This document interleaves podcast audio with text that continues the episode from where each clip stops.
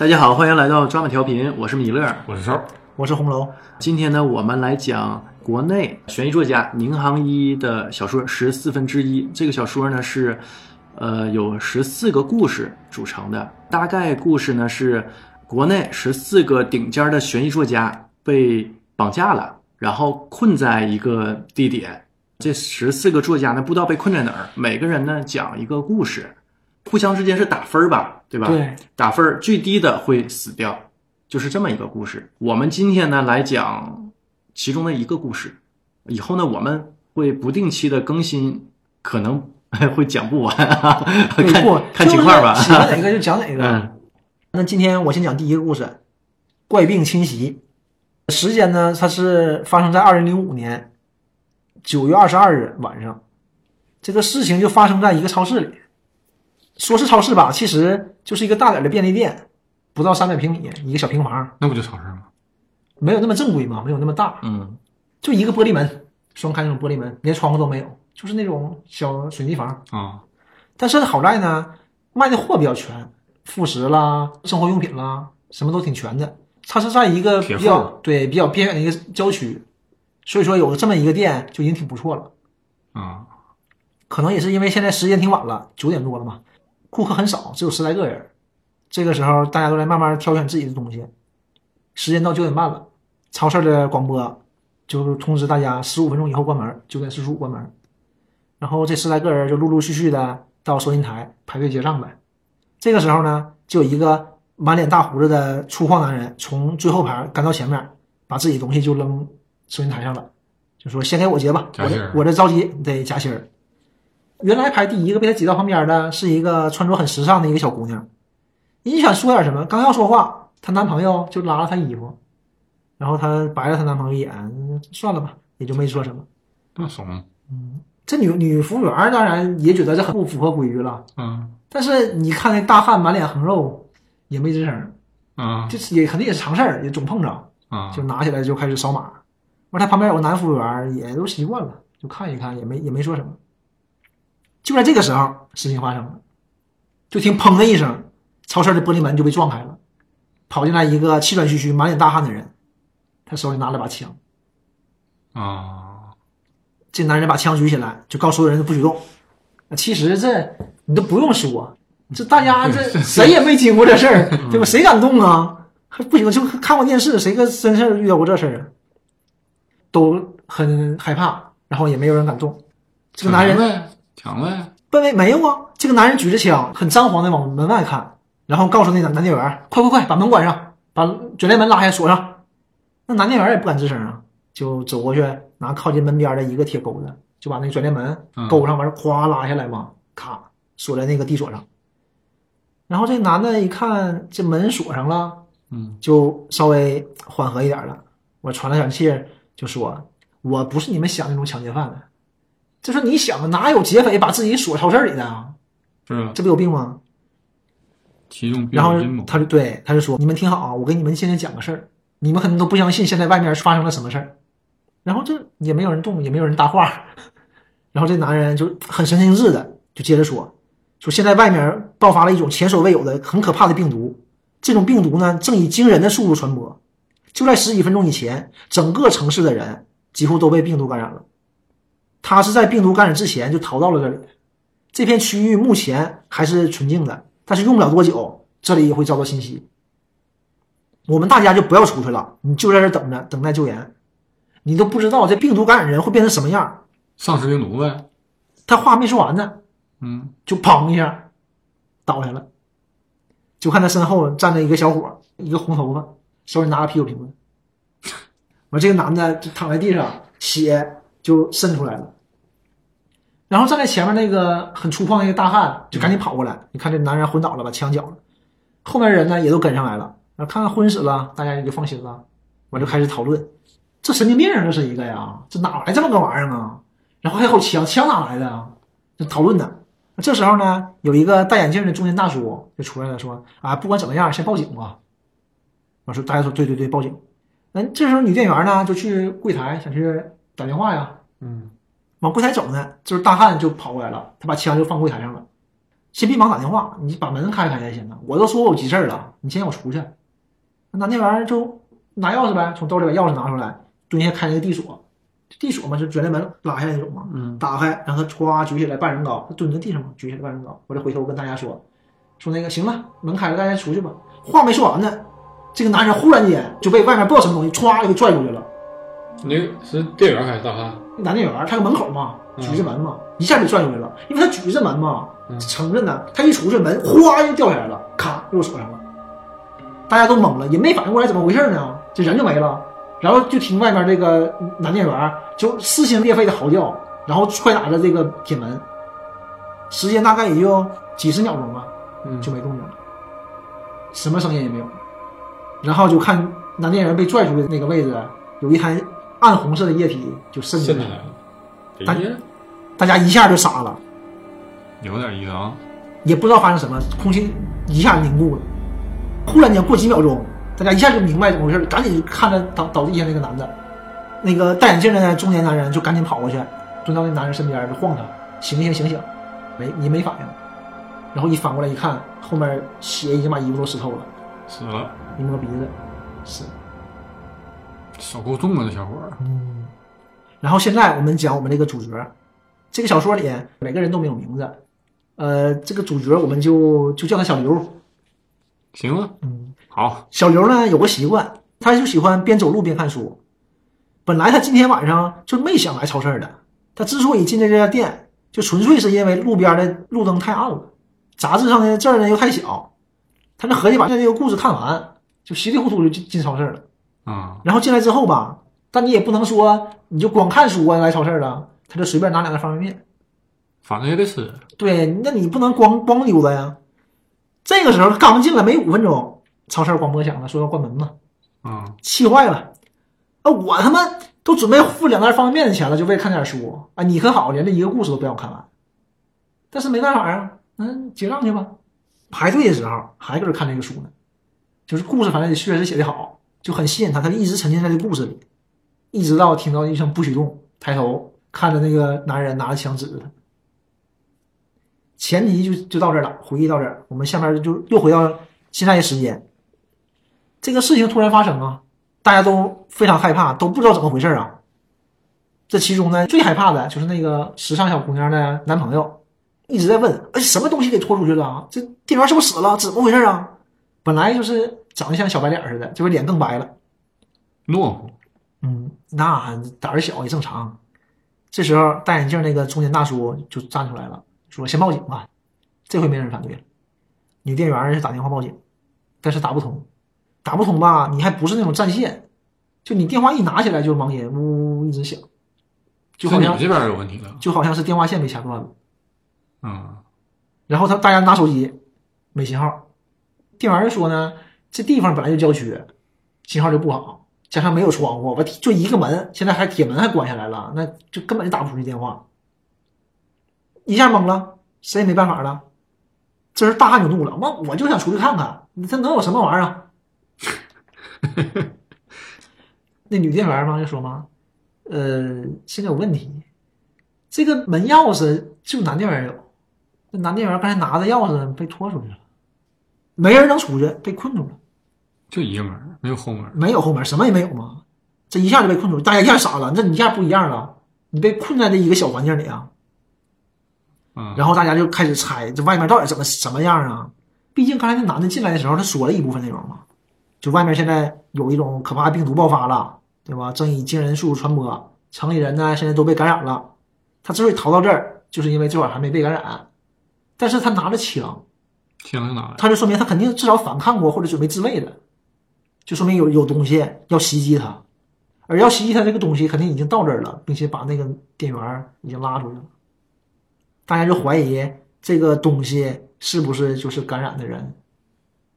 这时候呢，就有一个以母亲形象的一个人就说了：“那不行啊，那我们得知道跟外界到底发生了什么，我们得取得联系啊。”这时候，一个胖女人就说了：“说这你看不出来吗？这店员都被杀了，外面肯定是非常危险的。这个时候啊，肯定不能出去啊。”那小白脸又说了：“说啊，那不会全感染了吧？城市全感染，就剩我们几个了。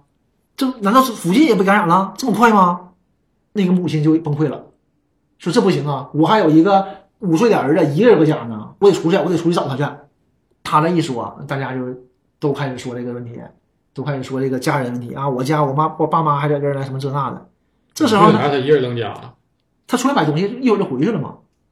这时候小刘就跟别人想法不一样，他就是没有太多的感官，因为他心里也也想，我父母亲属都在外地，老妹儿一个，对，就我就一个单身女人在这个异地工作，这个无牵无挂。女的，啊，他就自己就心里就想这些事儿嘛。就在这个时候，大家都考虑要不要破门而出嘛，是跟人留守还是出去的时候，女店员就说呢，他们老板每天早上都会来开门的，盘货啦，就是开业什么的都会来看一眼，说那个时候就能出去了。大家就商量商量，决定也行吧，那今天晚上就在超市过夜了。首先呢，你得把尸体处理了，把尸体挪到一个储物间，然后枪呢就锁在收银柜里了，等着明天早上给警察。大家这个时候心情就比较平和了，就各自找地方休息了。小刘呢就靠在墙边门口正前方的位置，这个位置呢正好能看到超市里所有的人。刚发生这么怪异的事情，谁也不可能睡着觉。他也无聊，他就看看身边这些人，猜测他们的身份和职业。首先第一个就是这个满脸横肉的大汉，就一看他的穿着和举止，应该就是一个文化程度不太高、靠体力劳动的，可能就是周边的工地的工人。啊，第二个呢，就是正好与他相反的那个温文尔雅的中年大叔，一看就文质彬彬、知书达理的，应该是个教师之类的，或者是个教授。第三个就是那个红头发小伙，一脸的桀骜不驯，加上那身打扮，一看就像是街头小混混那种。第四个是那个穿黑衣服那个胖女人，嗯，嗯，这看不出来是干什么的。然后那对情侣，二十岁出头，应该是大学生。第嗯七个应该就是这个单身母亲。之所以是单身，他不说嘛，我有五岁的儿子一个人在家，就猜测他可能是单身。然后年纪呢也和小刘差不多，不到三十岁。那职业小刘就猜职业可能也差不多，就是公司是白领呗。这个时候，小刘就发现，除了这些人之外，超市里还有两个人，存在感非常弱。就是事情发生到现在啊，没说过任何话。其中一个是一个长相很清秀的小男孩，年龄大概十四五，应该是个初中生，初中生、高中生呗。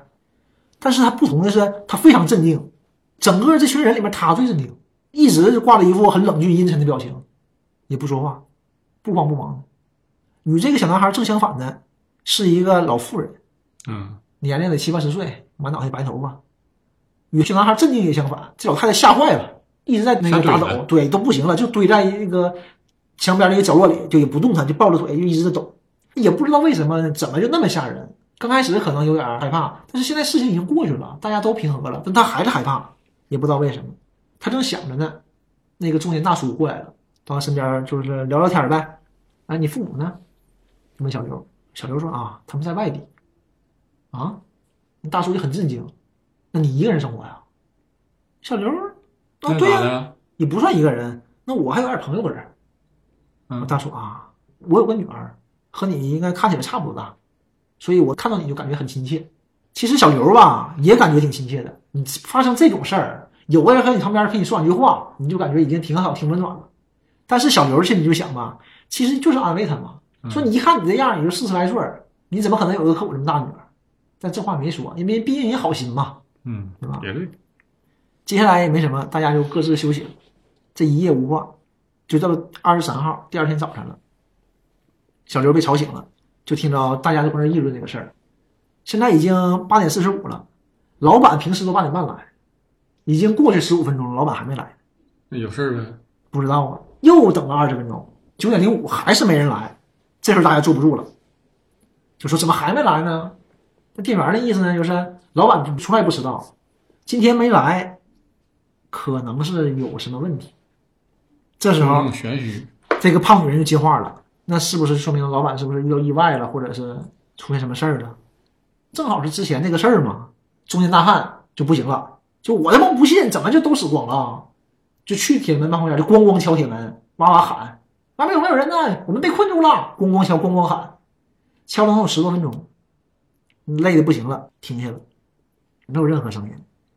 这时候那小白脸就吓坏了，就这么敲门，外面都没有人答应，难道整条街上都没有人吗？那个胖女人又说了，那说不定就被病毒感染了呢。感染完可能就死了。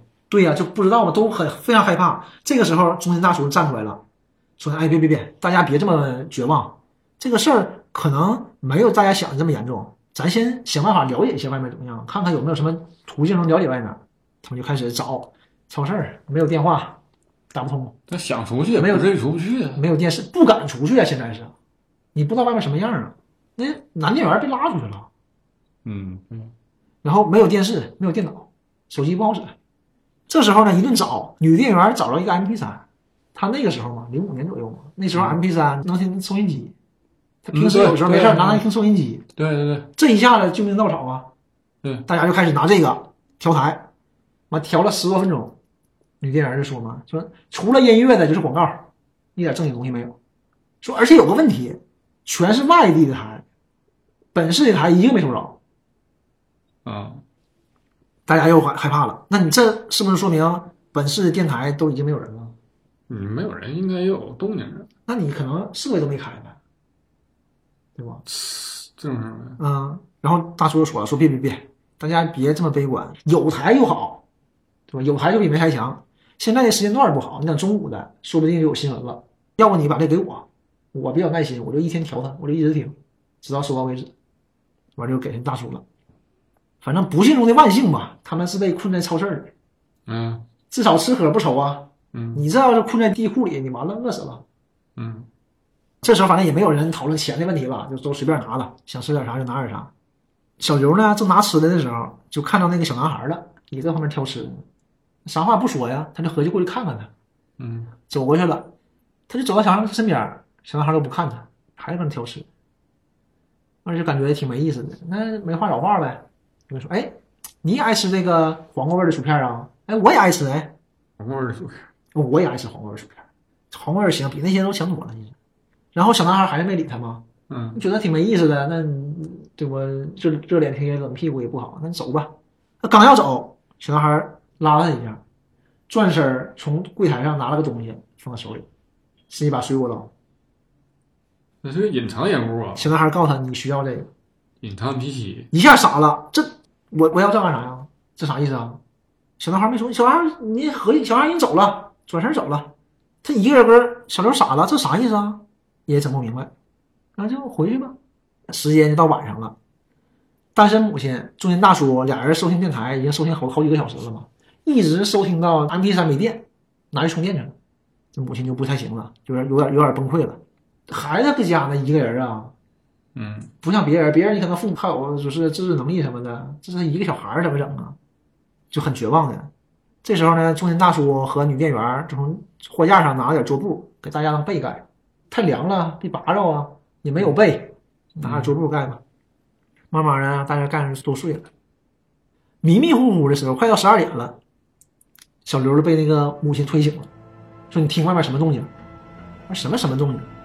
我这时候忽然听到外面那种很非常古怪的那种嚎叫声音，就像动物叫，但是你还没听过这种动物叫，这个声音越来越近，越来越近，大家就全惊醒了。我说全望着这个门，也不知道怎么回事。我说怪物声越来越大，越来越大，最后就感觉就已经隔着门就在外面了。大家吓坏了，心都跳出来，都老害怕了，都往后退，离门远远的靠在墙上。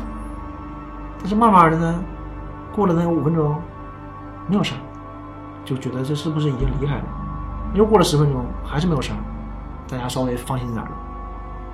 这时候，那个时尚女孩就说了：“这外面什么东西啊？我都没听过这个动静。”然后那胖女人也说：“我觉得这应该已经超出了我们的认知范畴了。这种东西肯定不是人发出的，但是也不像是什么动物啊。”然后那小白脸儿说：“那你说会不会是这个病毒引起的？”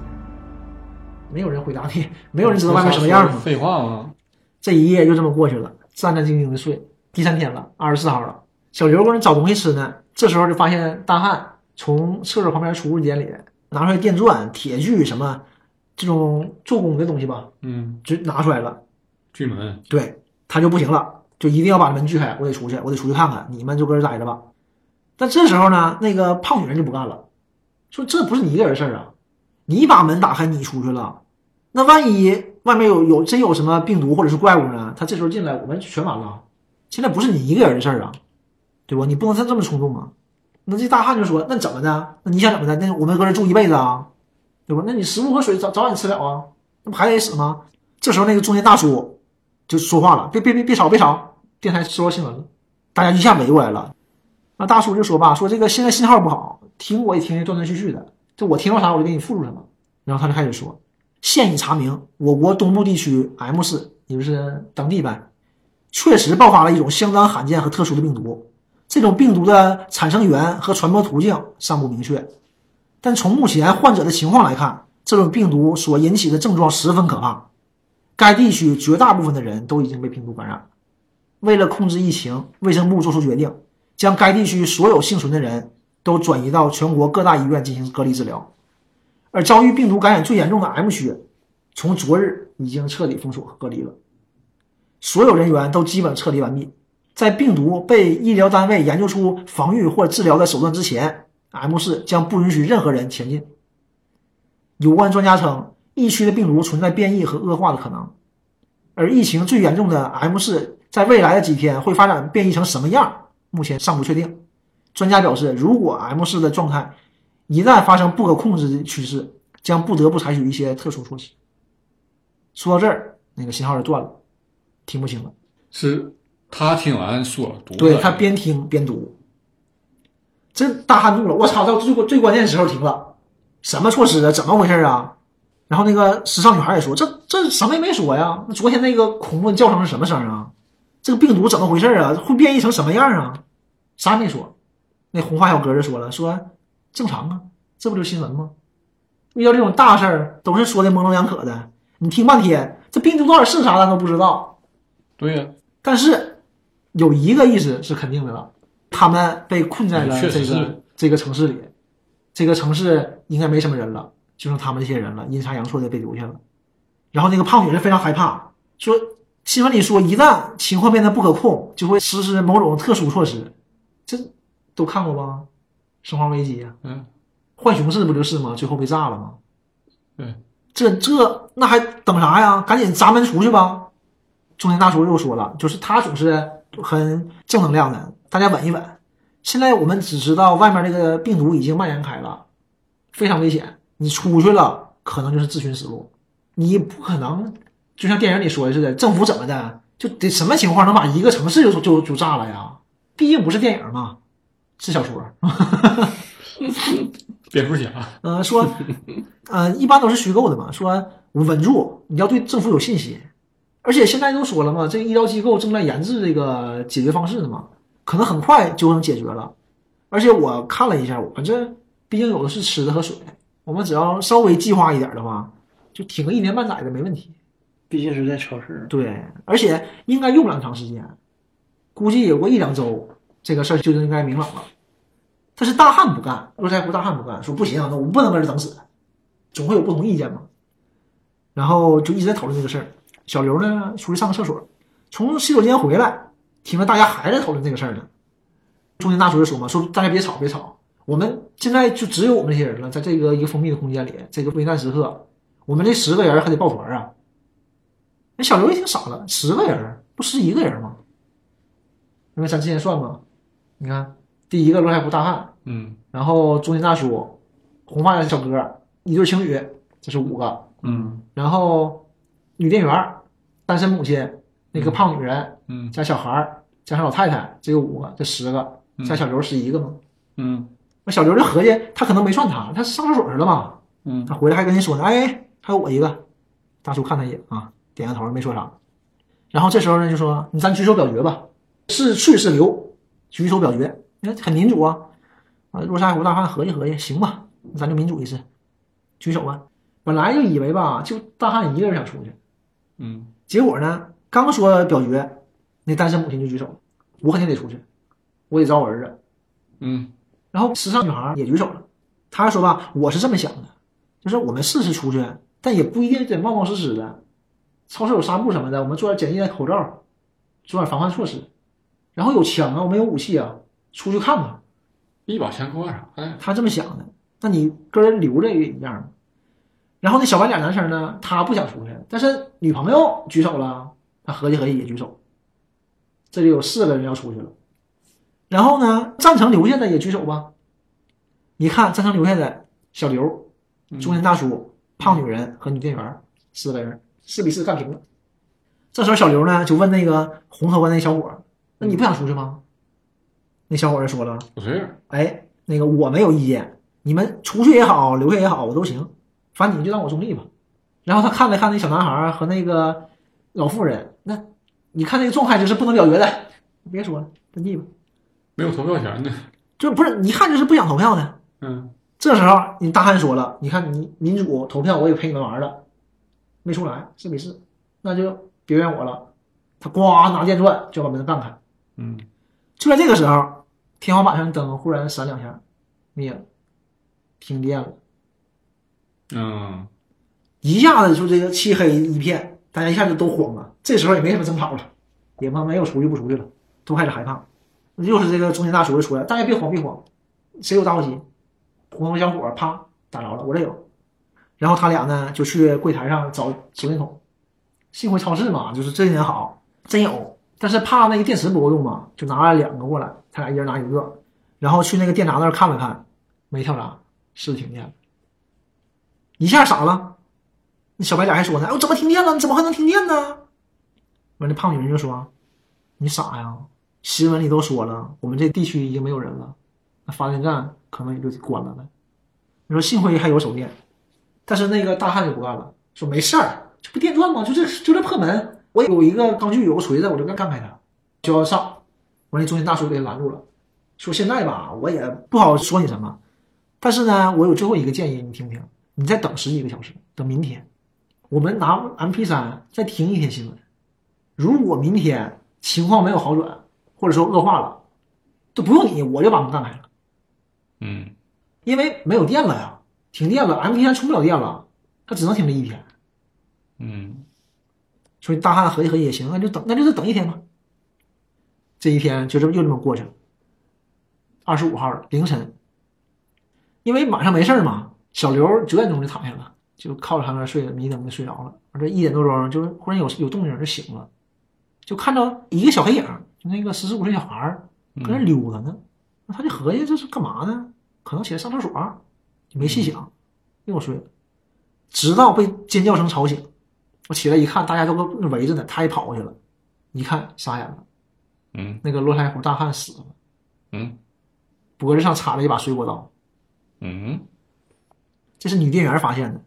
女店员是起来上厕所，嗯被大汉绊倒了，回头一看死了，就老害怕了，大家一下懵了，这怎么怎么怎么还死一个呢？怎么还有命案呢？，对，但小刘跟别人想的不一样，小刘看到那把水果刀了，那把水果刀跟那个小孩给他那把一模一样，就是同一款，他是卖的嘛。嗯他一下就一激灵，这会不会跟那小孩有关系？但是毕竟是个小孩儿，他也不至于吧？完也不敢细想，就非常害怕。什么仇恨？这个时候呢，他们就开始处理这个尸体嘛。嗯然后小刘就听到那一对情侣和那个单身母亲聊天，就说一会儿啊，到早晨的时候再说要出去的时候，就别说出去了。那个大汉死肯定是因为他要出去才被杀，肯定是这种不想出去的人把他杀了。但小刘就心想合计，你这个分析倒是没毛病，但是你有一点忘了，并不是说只有想出去的人，只只有想留下的人才会杀他，还有中立的呢。他说他中立，他未必就是中立啊。嗯但没办法，你不知道具体怎么回事。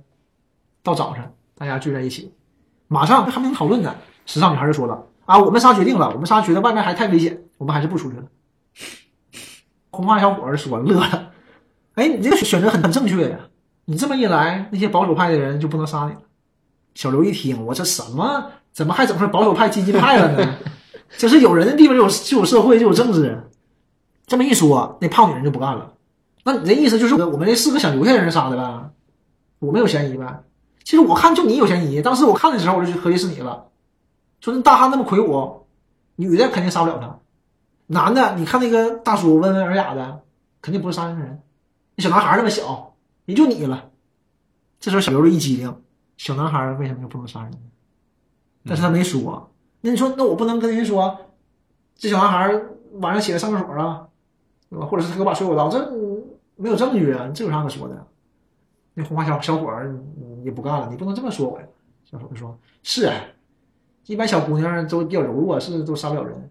你不一样啊，你这么绑，打人不打脸，你这么说人家谁干了？哪个小姑娘不抬干？杠了，对我胖咋的了？对不？这个胖女人就怒了。哎，行，你等着啊，我就不信你就这么个小恶物，你杀完人了一点证据没有，我肯定找证据，你等着，不欢而散。一直到晚上，小刘呢就去找那个中年大叔，看中间大叔正好听完 MP 三拿下来。”没电了，没电了。完他就问今天有没有什么什么新的新闻呢？大叔说啊没有，这个今年新闻里吧没提这个事儿。我说懵了，不可能啊，这么大事怎么可能不提呢？之前他也是戴着耳机听完给大家讲。对，因为 M P 三嘛，没有外放嘛。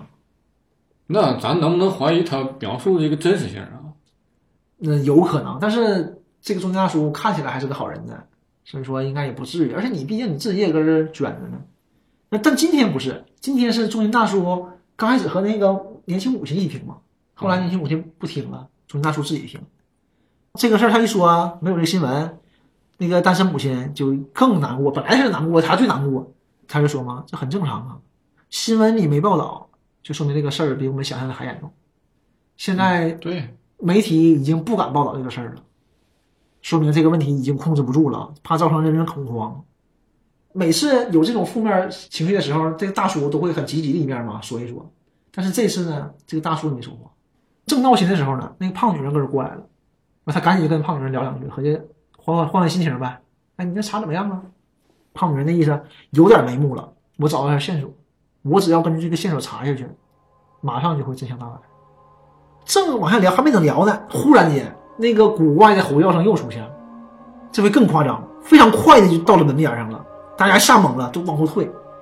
然后这回不仅叫，而且他敲门，就撞门，咣咣的撞那个铁门，大家吓懵了。那个红发小伙赶紧说：“枪呢？枪在哪儿啊？”中间大叔就说：“枪在那柜台里锁着呢，钥匙在那个女女店员那儿呢。”小伙赶紧去找女店员拿钥匙，收银台开开，把枪拿出来对着门。这一把手枪咱也不知道有没有用，反正有把手枪有武器，大家心里能安一点吗。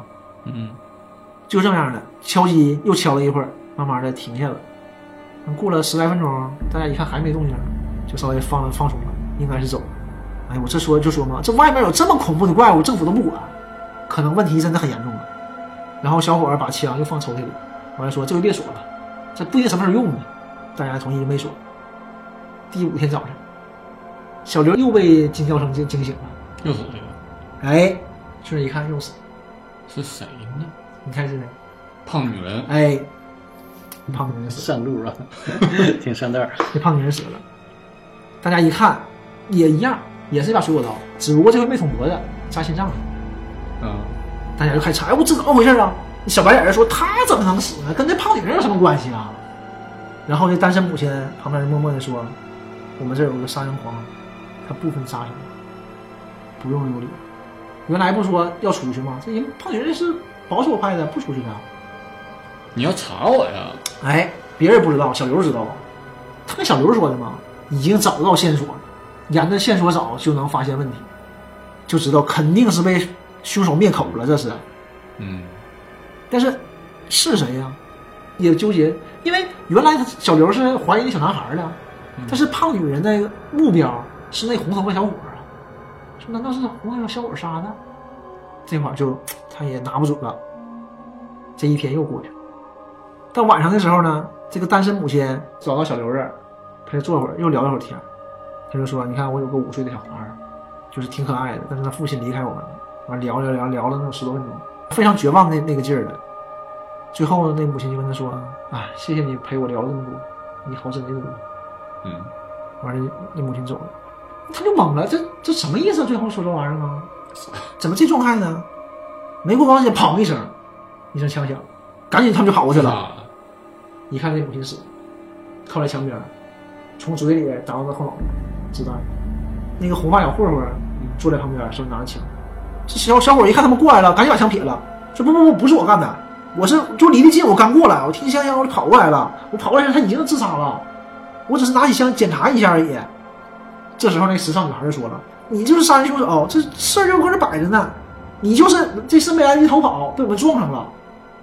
那个胖女人也说是你，你才把她杀了的。”这时候他们就要上去制服他，这个红发小伙一下惊了，赶紧把枪拿起来了，指着他们告诉你别别别别过来。那大家一下就不敢动了。这个时候，小白脸的男生就跟平时还不一样，嗯，一反平时胆小和懦弱，还往前走呢，就跟电视里演一样。告诉他，你你冷静点，你先把钱放下，我们好好说。然后红头发小伙就一直往后退，一直往后退，你别过来，你别过来，我就靠在墙上了，说你们老说我杀人凶手，不就是因为我穿成这样，我头发染成这样吗？怎么的？我外形不像不像好人，我就不是好人吗？我就会杀人吗？就因为这就给我定罪吗？还涉及到了歧视。对呀、我这小白脸男生说啊，没没没，我们大家没给你定罪，你稳一稳，你好好说，你先先坐下，咱好好说。这时候小白那个红头发小伙儿也气的不行，也害怕，就手一直抖，砰一声，枪着火，给小白脸干起来。小白脸躺下。这小伙儿吓懵了，不不不是我开的枪，这这就着火了。那个时尚女孩都疯了。嗯，就刚要冲上来，完了红发小伙儿也贼激动啊，歇斯底里的，就把枪拿起来看了一眼，完了说还有一颗子弹，给你们其中一个人留着吧，对着太阳穴咣一枪，自杀。三声枪响，三个人死了。其实就是事情太突然了，要不小刘通过小刘之前跟单身母亲的对话是能发现的，这个这个单身母亲是有自杀倾向的。嗯，其实跟那个小伙应该没关系。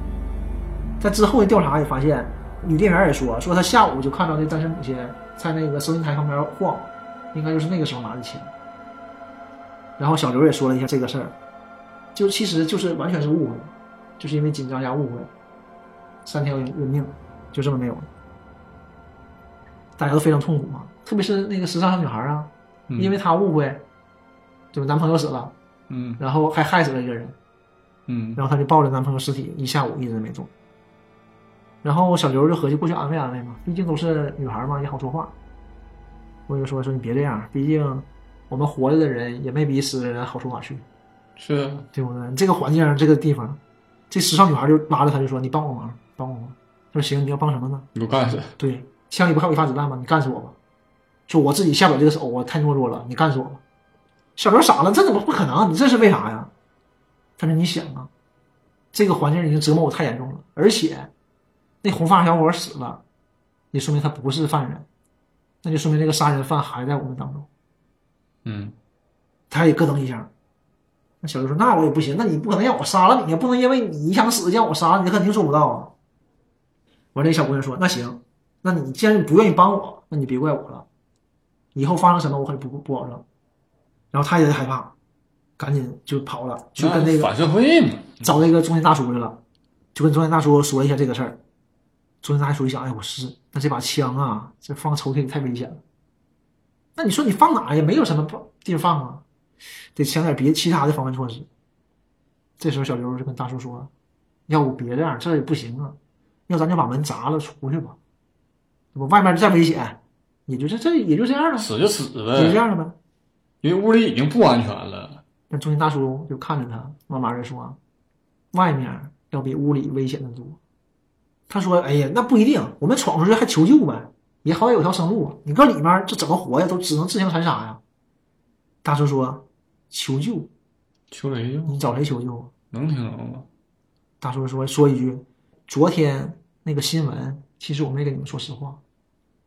昨天并不是没有报道这个新闻，而是没有收到任何节目，一整天 MP 三里没有收到任何消息，连音乐、什么广告什么也没有了，全国可能都这样。那一天全所有电台全消失了，不知道为什么，你一下多傻，就在这恐惧中又过了一夜。二十七号了，顺理成章啊！又死一个。哎，时尚女孩死了，这个死的，小刘都不震惊了，正常。刀。对，又一把刀捅心脏上了，死了，都有点麻木了。他说这回女店员过来都没喊叫，过来把他俩推醒，跟我来，看看，又死一个。然后这女店员贼害怕，你说话也不听，说什么也不听，就哇哇哭，就跑了。然后大叔呢就跑过去劝他呀。小刘自己就心里想，这不能没有什么可怀疑，因为没剩几个人了嘛，至少我应该把我怀疑的对象跟他俩说一说。这小男孩，我把前因后果我一定要说出来，不能再等了。你再等，不一定怎么回事呢？说不定下一个轮到我了。嗯，哎，走的时候走看到他俩在那个柜台旁边正在小声嘀咕呢。小刘好奇心，就没走过去，就旁边轻轻的听。这时候那店员就说了：“说其实我早就有点怀疑了，就是一直没忍心说。”他跟大叔说。说现在看来肯定就是他，我很肯定，凶手就是那小男孩。小刘觉得对呀，小刘怎么猜的？就是小男孩啊。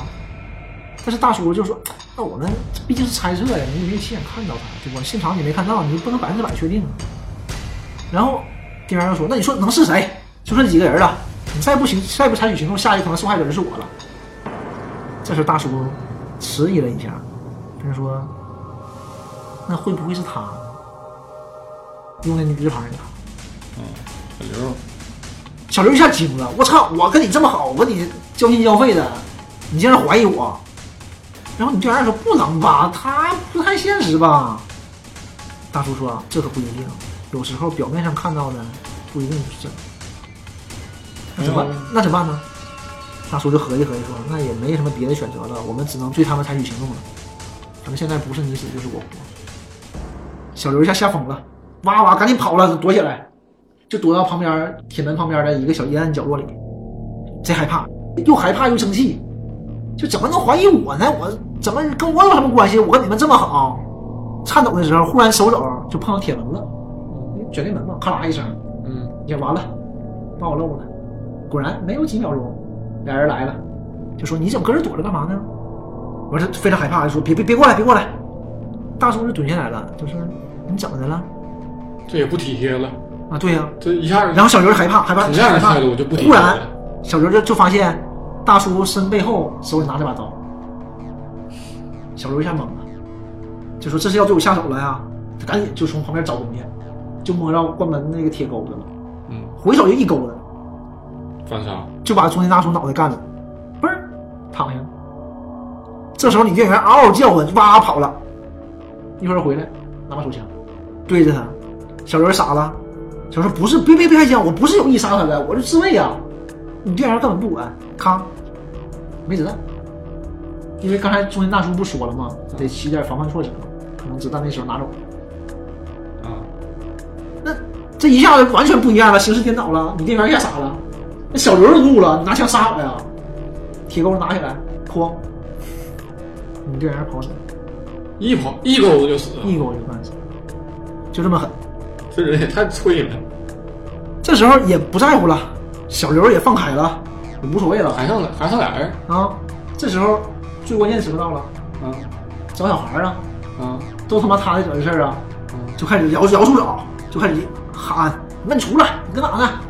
来呀，对着干呢，来呀！” 就一直找，你找半天也没找着人，因为毕竟黑呀，对吧？没有灯，黑呀。完他看到老太太，老太太还搁那抱腿呢，还搁那抖呢。更害怕了，然后他他没管他，合计找不着算了，反正也他妈要死了，横竖都是死，我得死个明白啊！把门干开，拿着铁钉子，拿着铁锤，咣咣凿，嗯，把门凿了一个小缝然后拿铁锯嘎嘎嘎锯，嗯，然后再拿铁锤凿，凿了一个半人高的一个小一个算是一个口子呗，嗯嗯，将巴能出来，蹭的也满身是伤，反正也蹭出来了，嗯，他刚一出来就大概四五点钟，天蒙蒙亮嘛。刚开始心思都放在怎么出来上了，现在出来往外一看，一下傻了，整个世界好像就迷糊了。你根本想不到外面是什么样，没变呀。以小刘为中心，或者是以以超市为为圆心吧，这个半径大概五十米的范围内，停了几十辆警车、救护车和上百个人，所有人都盯着他，然后有的警察正在打电话，在小声说点什么玩意儿，乱七八糟。他看他们身后。那景色，楼还是楼，一切小区还是小区，一切都没有变化，这一下傻了，做梦吗？现在时间回到二十二号，又回到第一天，一天晚上，拿枪的那个男人，他就自己往外跑呢，他自己心里想，也别无选择，自己的行踪已经暴露了，很快那些怪物就会从四面八方围上来了，他不能坐以待毙啊，他就一直跑。哎，忽然发现前面有个超市，开着门亮着灯，他就赶紧进去了。他就告诉大家都不许动，让店员把门锁上了。他这一锁上，哎，他放心了。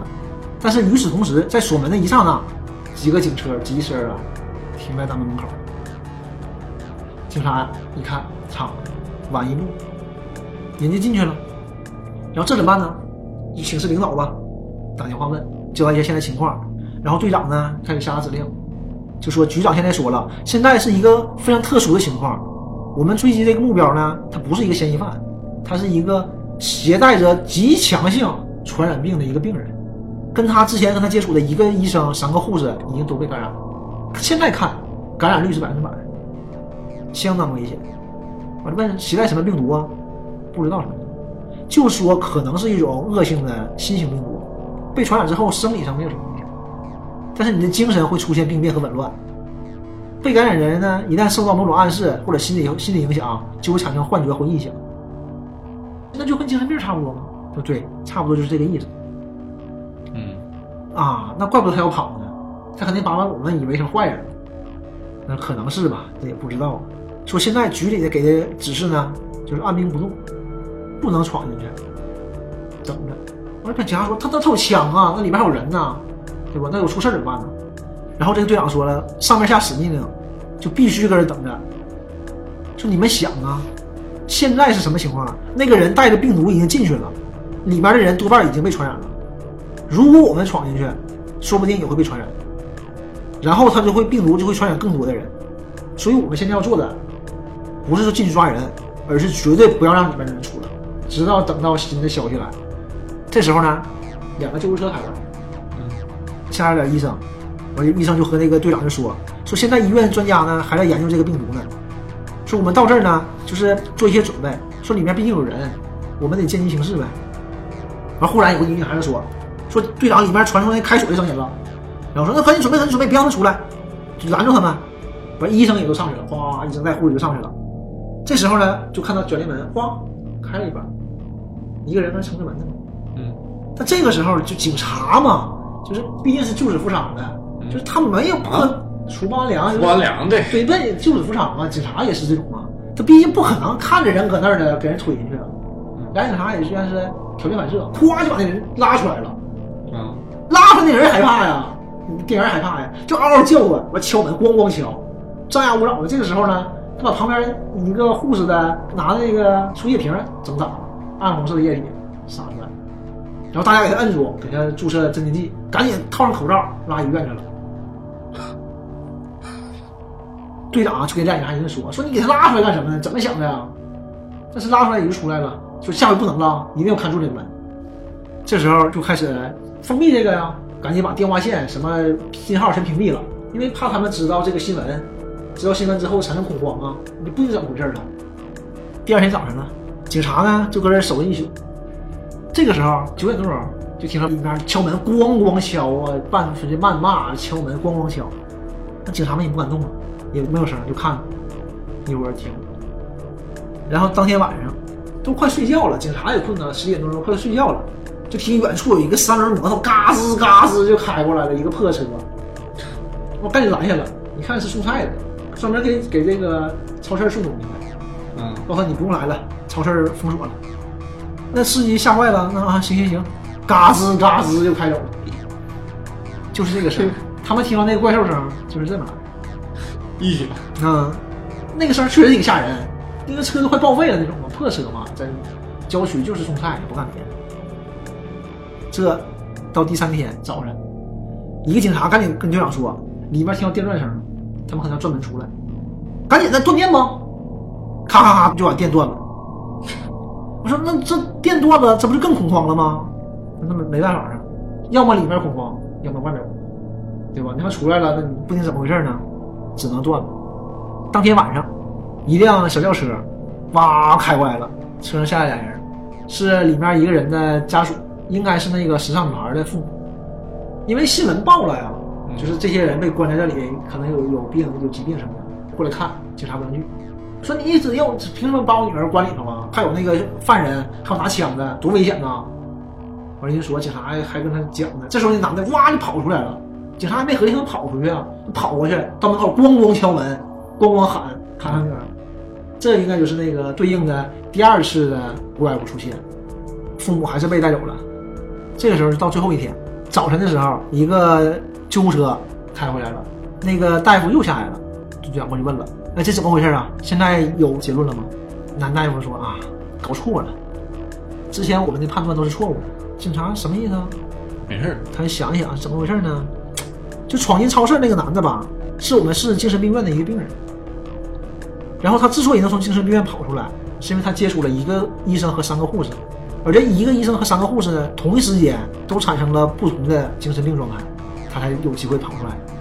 然后这个精神病的病因呢，到现在还没有查明，也不知道是通过细菌感染呢，还是病毒性感染。因为当时就是有一种说法，精神病是可以通过一种精神病病毒互相传播的。因为怕是这种引起的，所以上面非常重视，就跟说要把这个隔离起来了。这种感染性的精神病，其实它是不是一种病毒，只是一种感染性精神疾病。这个人可以通过自己的臆想，像真实发生的一样描述给周围的人，而且他的语言和神情很有煽动性和暗示性，接触的人呢就很容易受到影响。特别是在某种没有心理准备的情况下，或者受到惊吓的情况下，就很容易就被他进行心理暗示了，和那个人呢出现一样的精神病症状。信了，就是年。龄年龄对年龄越小的人越容易受影响，而且而且这些人在一起还会互相影响。以讹传讹，对，这警察说：“哎，你等会儿，那你的意思，我们把这些人隔离在超市里，正好给他提供了一个非常好的环境啊，互相影响、互相暗示嘛。”完了，男医生擦了汗，嗯，是这样的，这个是我们造成的一个失误啊，这个是我们引起的，希望没有造成太坏的影响吧，没有造成什么危险吧。警察队长就说：“也许他们刚开始被隔离的话，才没有生命危险。”嗯男大夫说：“怎么的了？这没有生命危险呢？”警察就说：“你们现在带回来结果可能有点太迟了。你离开了两天，你根本不知道这两天发生了什么。昨天晚上一个小时之内，超市里传来了三声枪响。医生，你认为真的没有人来生吗？”医生傻了。就在这个时候，超市里就发出那个震耳欲聋的声音，咣咣的敲铁门的声音了。警察说：“哎呀，还行，还有人活着，看那意思他马上出来了。”然后大家就等着。这个大夫就说了：“说一会儿出来了，我先跟他谈，你们先别刺激到。”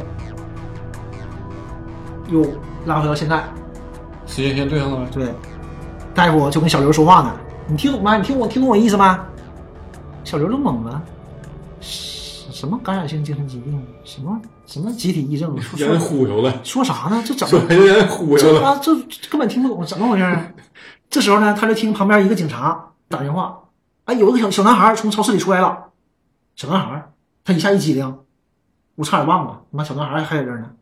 他赶紧回头看，他没看到小男孩，就看到啊一个警察背着那个老妇人出来了，边往外走边说呢，说这老妇人是个聋哑人。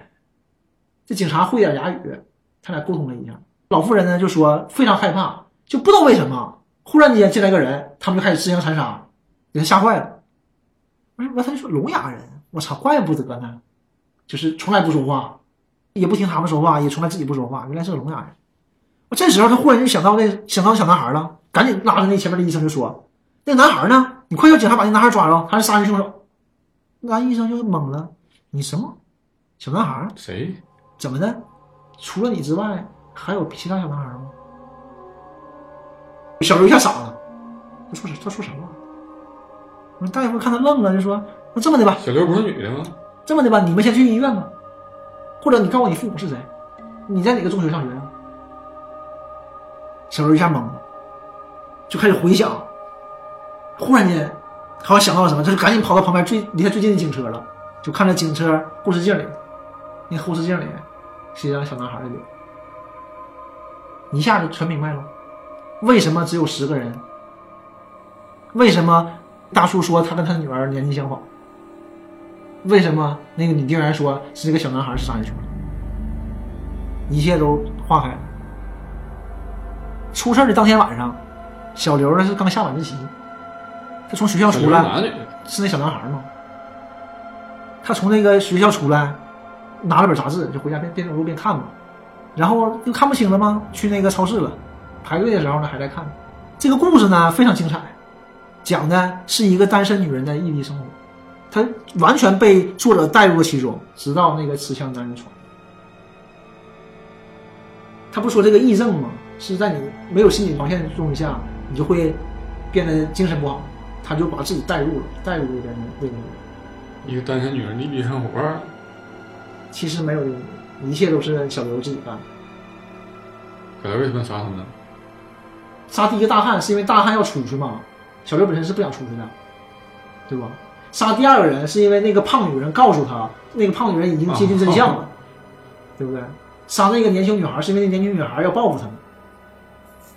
所以这故事刚开始看起来还不是很悬，其实最后这个结尾还是挺反转。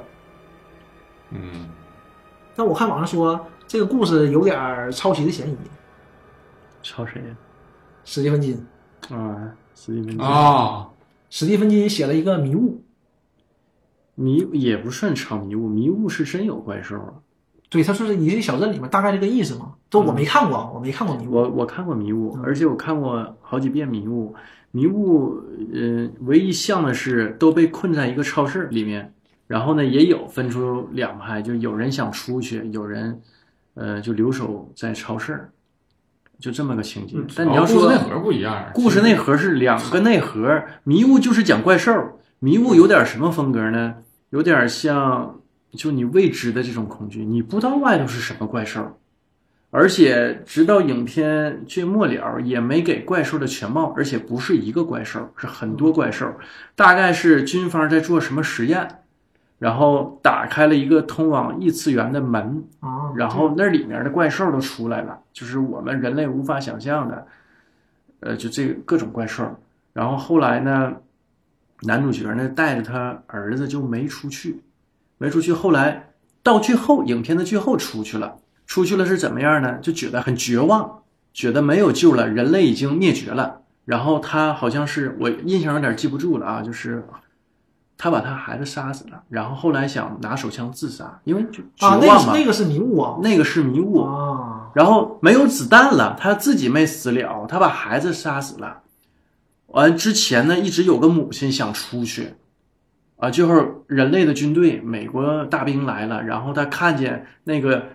呃，早先出去的那个母亲找着自己的孩子了，坐在美国美军的军车上，他跟那个母亲对望了一下，我这个印象特别深。然后影片就结束了，它有点儿像，那那种就讲未知的恐惧嘛。这个故事也挺好的，这个但是你要说抄，我不觉得是抄，就像瘦说的内核是不一样的。这个主要是这个最后这个反转，我觉得还是。很精彩，他写出来自己的东西。都分裂了，小孩儿。对呀，而且这个悬疑性也很强，但是讲的没那么好，没有小说这么好，就还是建议大家去看一看的。我觉得这一部是这十四分之一里面比较精彩的一部。嗯，而且不是那么吓人，因为有一些呃挺恐怖的。对，吓人的我都看不了，吓人你们讲。行，行，那这期就这样。那先这样。好嘞，拜拜，拜拜。